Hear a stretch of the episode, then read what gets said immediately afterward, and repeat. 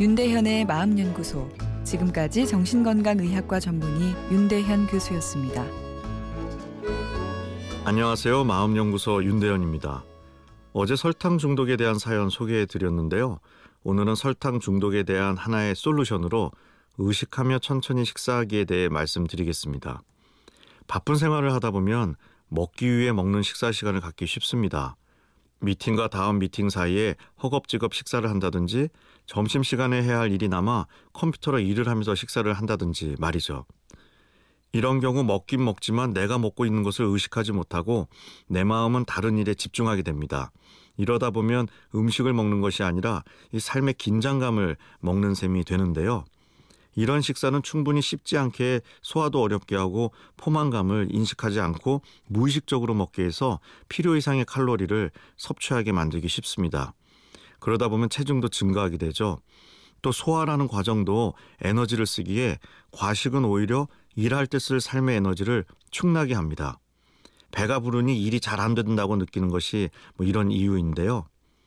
의식하며 천천히 식사하기를 권해드립니다.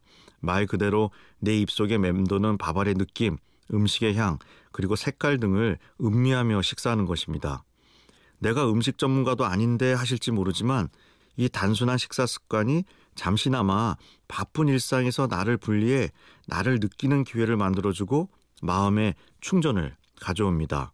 충전된 마음은 심리적 허기가 줄어들기에 과식도 막을 수 있고 단 것에 대한 탐닉도 줄여줍니다. 먼저 조용히 식사할 곳을 찾아보세요. 자연과 가깝다면 금상첨화입니다. 일과 관련된 것을 주변에 두지 않고 음식은 건강에 좋은 것으로 선택해봅니다. 그리고 일은 잠시 멀리하고 내 내면의 느낌에 집중해봅니다. 그리고 먹기 전에 음식의 향과 색깔 등을 느껴보는 거죠.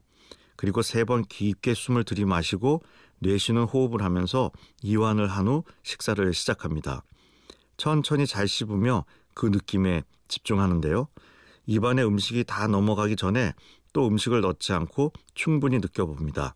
느린 식사를 하는 것이죠. 언제 그러고 있지? 답답한 마음이 드시나요? 이 이야기가 답답하다면 내 뇌는 너무 전투적으로 켜져 있는 상황인 것이죠.